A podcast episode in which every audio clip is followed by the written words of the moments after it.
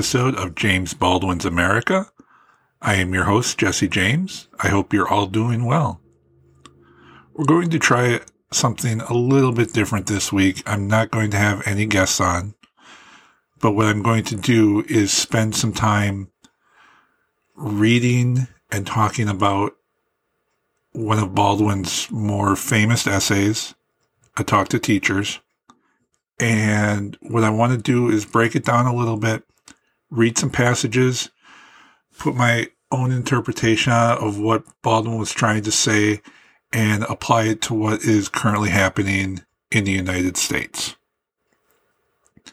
As many of you know, the United States election for president is happening in just a few few short weeks.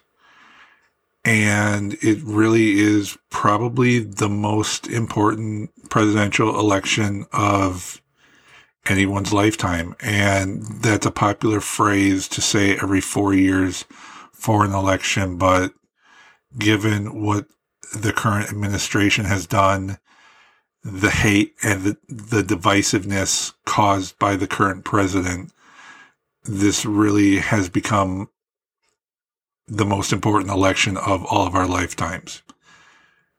For those listening outside the United States, I'm sure you know this. And from articles I've seen and posts I've read from outside the country, I know many of you are absolutely dumbfounded that the current president was elected in the first place. But hey, that's America. You know our flaws much better than America Americans know our own flaws. And that really at the root of all things is the biggest problem. So as I said, we're going to examine the first part of the essay, A Talk to Teachers today. And I will get to that right after this short break.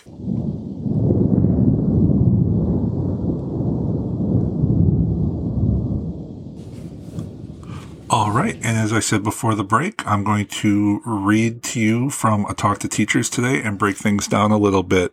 But before I do that, I just want to give a little bit of a disclaimer for everybody out there. So this speech was originally given on October 16th, 1963, and it was published in the Saturday Review on December 21st, 1963 and again it was reprinted in the price of the ticket in 1985. So some of the language might be a little bit unfamiliar to some of the listeners. So you'll hear me referencing Khrushchev, who at this time was the leader of the Soviet Union. And I'll also be referencing the Third Reich, which of course was Nazi Germany under the helm of Adolf Hitler when I make those references, go ahead and substitute the current president of the United States and the current administration for any of those uh, words or phrases. And one other big note I just want to make in this speech, Baldwin does use the N word.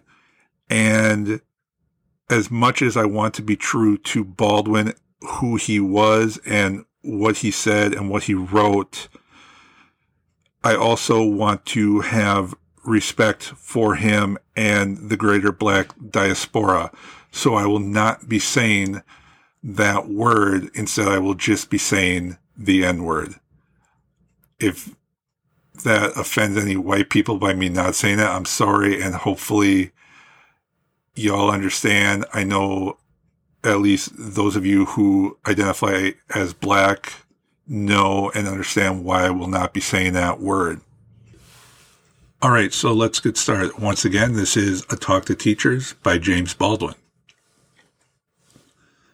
Let's begin by saying that we are living through a very dangerous time. Everyone in this room is in one way or another aware of that. We are in a revolutionary situation, no matter how unpopular that word has become in this country. The society in which we live is desperately menaced, not by Khrushchev, but from within. To any citizen of this country who figures himself as responsible, and particularly those of you who deal with the minds and hearts of young people, must be prepared to go for broke. Or to put it in another way, you must understand that in the attempt to correct so many generations of bad faith and cruelty, when it is operating not only in the classroom, but in society, you will meet the most fantastic, the most brutal, and the most determined resistance. There is no point in preaching that this won't happen. So, as many people might want to deny this, we are still in a revolutionary time in this country. And it's become so divisive in our country.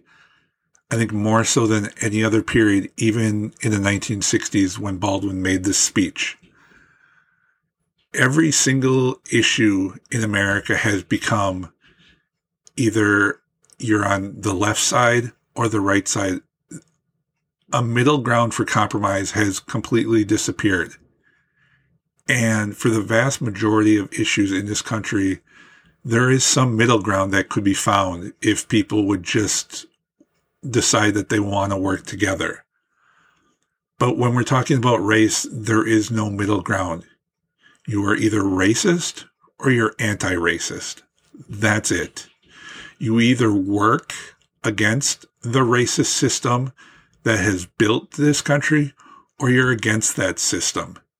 You can't be for the system, but against racism because racism is what built the institutions in this country, including the government. And it is racism and these racist institutions that have maintained the status quo in this country for the past 400 years. So let's go back and look at what Baldwin said and break it down a little bit.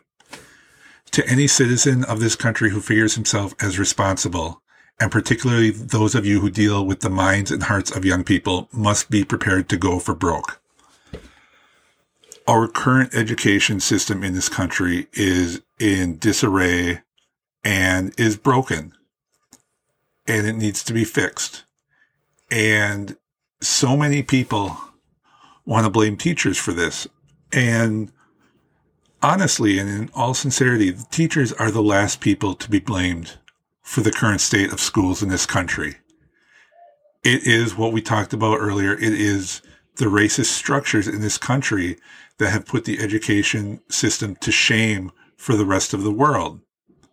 What we need to do is value teachers as the most important people in our country and hold them in the highest esteem like we hold doctors and nurses and some people hold police officers. Believe me, if this country held teachers in the same regards that most white people hold police officers, we'd have the best educational system in the world. I have no doubt about that. And what it means to go for broke, we need teachers that are willing to acknowledge the racist systems in this country and not only acknowledge it, we have to teach our children where we are now and how we got here, how racist systems that have been built up for 400 years now impact them, their education, their lives, whether they're white or black. Because the color of their skin has a lot to do with not only the quality of education they're receiving, but the type of education they're receiving. And race, gender, sexuality, religion should never factor into a child's education in this country. All of our children should be receiving the same education, and it should be the highest and best quality education in the world. Baldwin goes on to say, or to put it another way, you must understand that in the attempt to correct so many generations of bad faith and cruelty, when it is operating not only in the classroom, but in society, you will meet the most fantastic, the most brutal, and the most determined resistance. Look, we know now just trying to teach black history in schools, there's resistance. It's limited for most schools to just February when it's Black History Month the problem with that is black history is American history. You can't separate the two. Black history began when the first slaves were brought over to America. that coincides with the first Americans being here. Slaves were brought here just 12 years after the original white settlers came to this country. So we can't separate black history from American history. We need to teach it as American history. And we need to teach the truth of American history. We can't hide from issues that make us feel ashamed, make us feel bad about ourselves, or make us feel that we need to question the education that so many of us have already received. We have to be honest with one another. We have to be honest with our children.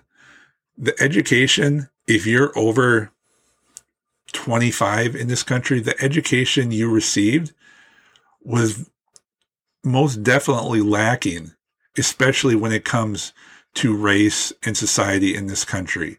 You were given a whitewashed view of race in this country.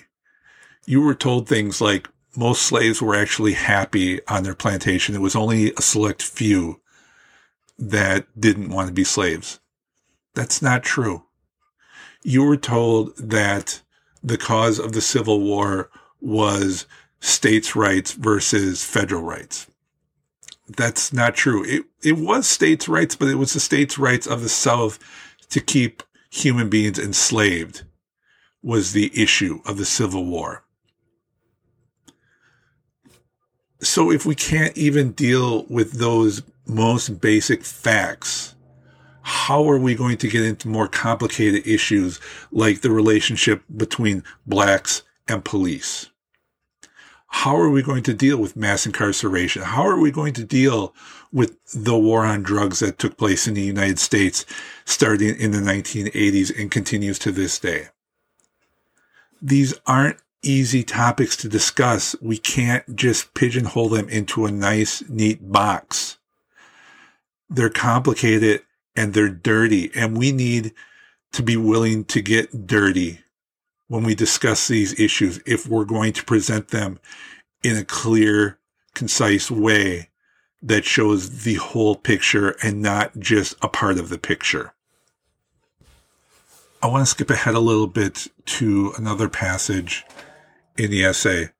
It's the third paragraph for anybody that might be following along. Now, if what I have tried to sketch has any validity, it becomes thoroughly clear, at least to me, that any Negro who is born in this country and undergoes the American educational system runs the risk of becoming schizophrenic. On the one hand, he is born in the shadow of the stars and stripes, and he is, is assured it represents a nation which has never lost a war. He pledges allegiance to that flag which guarantees liberty and justice for all. He is part of a country in which anyone can become president and so forth. But on the other hand, he is also assured by his country and his countrymen that he has never contributed anything to civilization, that his past is nothing more than a record of humiliations gladly endured. He is assumed by the Republic that he, his father, his mother, and his ancestors were happy, shiftless, watermelon eating darkies who loved Mr. Charlie and Miss Anne, that the value he has as a black man is proven by one thing only his devotion to white people. If you think I'm exaggerating, examine the myths which proliferate in this country about Negroes. Okay, so Baldwin said a whole lot there. Let's break it down a little bit for some reason, and I just, I guess it's willful ignorance. There are still white people out there that are completely taken aback when you tell them that slaves were in constant revolt against their owners, that they weren't just happy, as Baldwin says, happy, shiftless, watermelon eating darkies who loved Mr. Charlie and Miss Ann slaves throughout their entire history in this country were in constant battle and revolt against their slave owners, either trying to run away or doing any little thing they could to somehow make their lives easier than what it was. Were there slaves that were fine with their situation? Absolutely.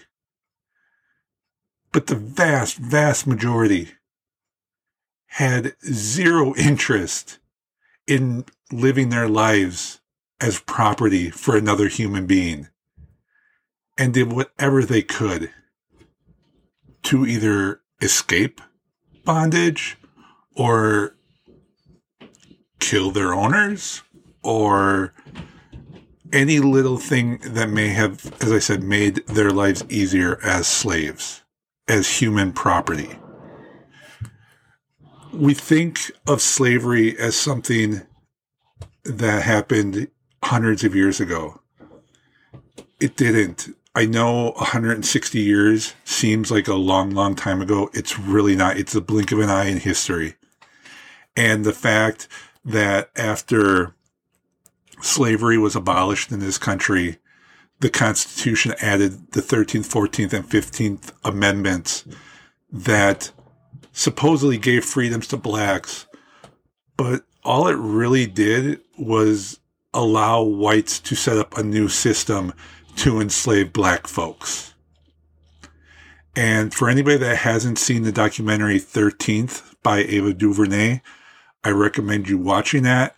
It explains how after the Civil War, with the 13th Amendment saying that slavery was outlawed, with the exception of prisoners and people that were arrested, this whole system of mass incarceration in this country began and you have a new form of slave labor. And now prisons become a business. And for that business to thrive, you need prisoners and inmates. How do you get those prisoners and inmates? You degrade an entire race of people. And when you do that, you're able to arrest them on charges that are false or misleading. And you send them to prison for periods of time that would far outlast a white prisoner for the same crime. And here's the thing about all of this. Some of you will say, well, okay, Jesse, you've educated yourself, so you know all of this. You're aware of our history on a deeper level. You're aware of what police have done to black communities around the country for decades and decades. And yes, I have made it my life's mission to educate myself and try and better the situation for black people as a whole and specifically for black people in my life. But here's the thing. Yes, it took me getting a college education and educating myself to learn all this. The thing is, as a white male, I've done all this. There are black children as young as four and five years old that already know this. And the burden that they carry because they have that knowledge, it affect, affects them psychologically, emotionally. And the reason that I know this is because for over a year, I worked at a daycare center that was predominantly black children and had a few white children as students as well. And I would have conversations with students as young as four and five that were maybe misbehaving in class. So we would take them aside and try and talk to them figure out, you know, why they're acting out in class or why they were calling somebody names or just, you know, whatever behavior it might have been. And I had students, again, as young as four and five years old, that would say to me, I know what I did was wrong and please give me another chance because I don't want the cops called on me. And the first time I heard that, I was like, well, we wouldn't call the cops on you because just because you were a little noisy in class, that's not a reason to call the police on you. But they would say, I know I have to be good. I know I have to behave. Otherwise, the cops are going to come arrest me and I'm going to spend my life in jail. And I can't tell you when you are sitting face to face with a four or five year old and you hear them tell you that they are scared of police and they're scared of going to jail forever or possibly dying at the hands of police, the rage that will boil up inside of you. And if you weren't already, quote unquote, a woke white person, or if you weren't already an activist working for equity in this country, that'll turn you into an activist really quick. To look in the eyes of somebody so young and so innocent that they already know the burden that they carry with them because of their skin color.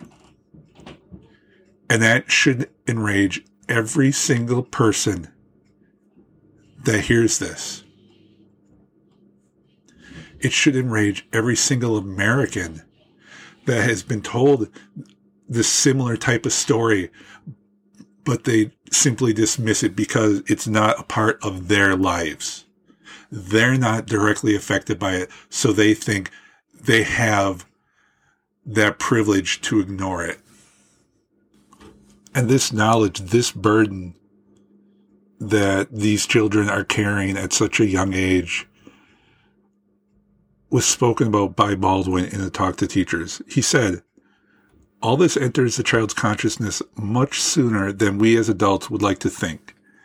As adults, we are easily fooled because we are so anxious to be fooled. But children are very different. Children, not yet aware that it is dangerous to look too deeply at anything, look at everything. Look at each other and draw their own conclusions. They don't have the vocabulary to express what they see, and we, their elders, know how to intimidate them very easily and very soon. But a black child, looking at the world around him, though he cannot know quite what to make of it, is aware that there is a reason why his mother works so hard, why his father is always on edge.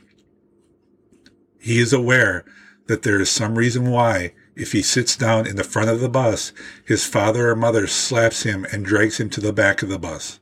He is aware that there is some terrible weight on his parents' shoulders which menaces him. And it isn't long. In fact, it begins when he is in school, before he discovers the shape of his oppression.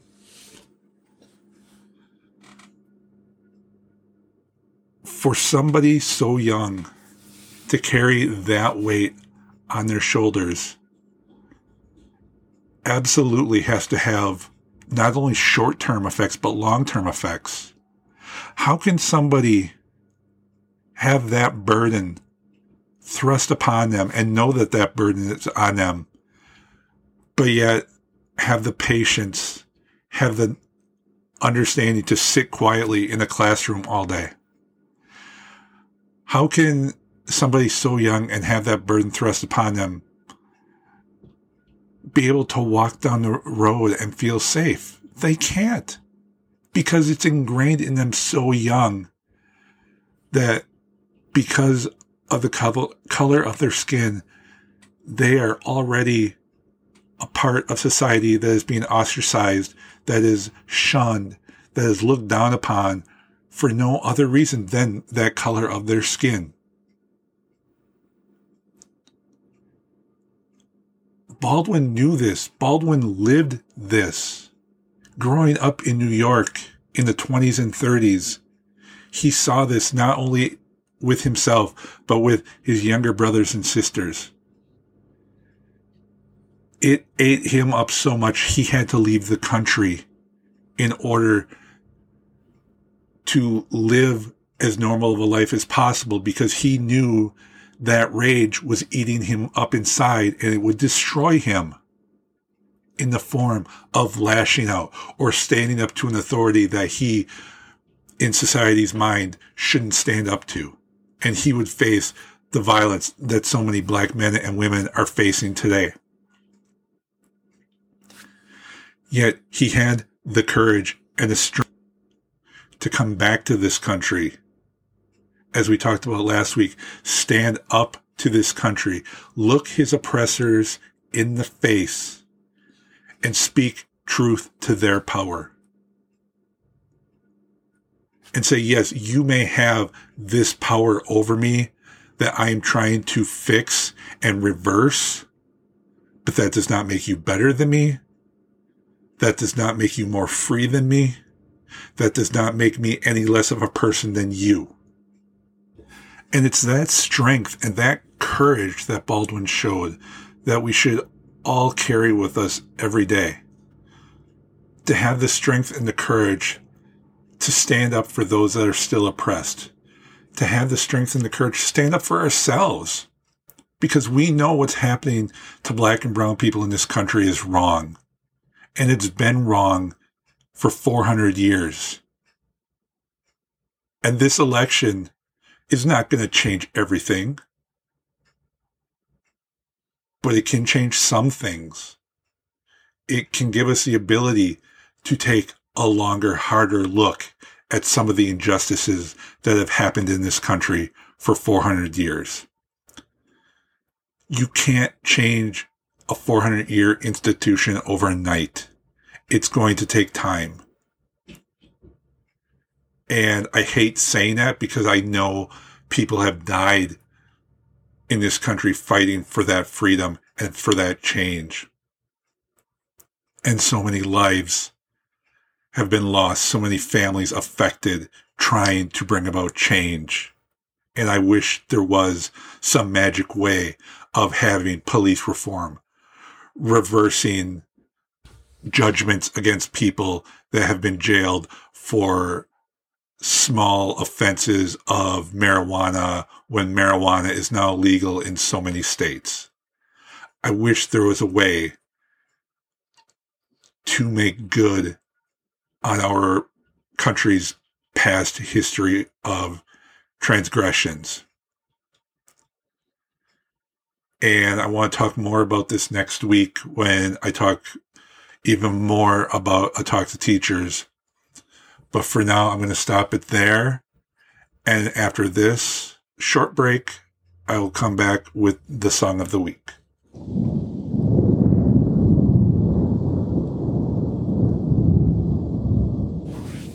So I'm only going to have one song of the week this week because I want you guys to spend some time in thought and reflection after listening to the song, which will be available as always in my show notes for me, jazz is the most uniquely American music ever made. Jazz is the freest music because there are no boundaries, there are no limitations.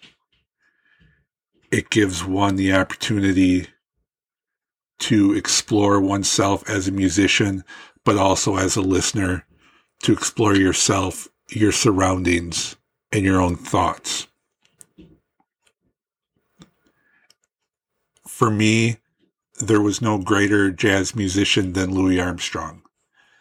And the song of the week this week is West End Blues by Louis Armstrong and his Hot Seven, recorded in 1928. And the song was written by Armstrong's mentor, King Oliver. For me, West End Blues is three of the most beautiful minutes in American music history it happens at a time right before this country sinks into the Great Depression, before millions of people are out of work, families are torn apart, and before eventually this country gets into a world war fighting fascism. Many similar ideas and notions that are happening today it begins with Armstrong and this amazing fanfare.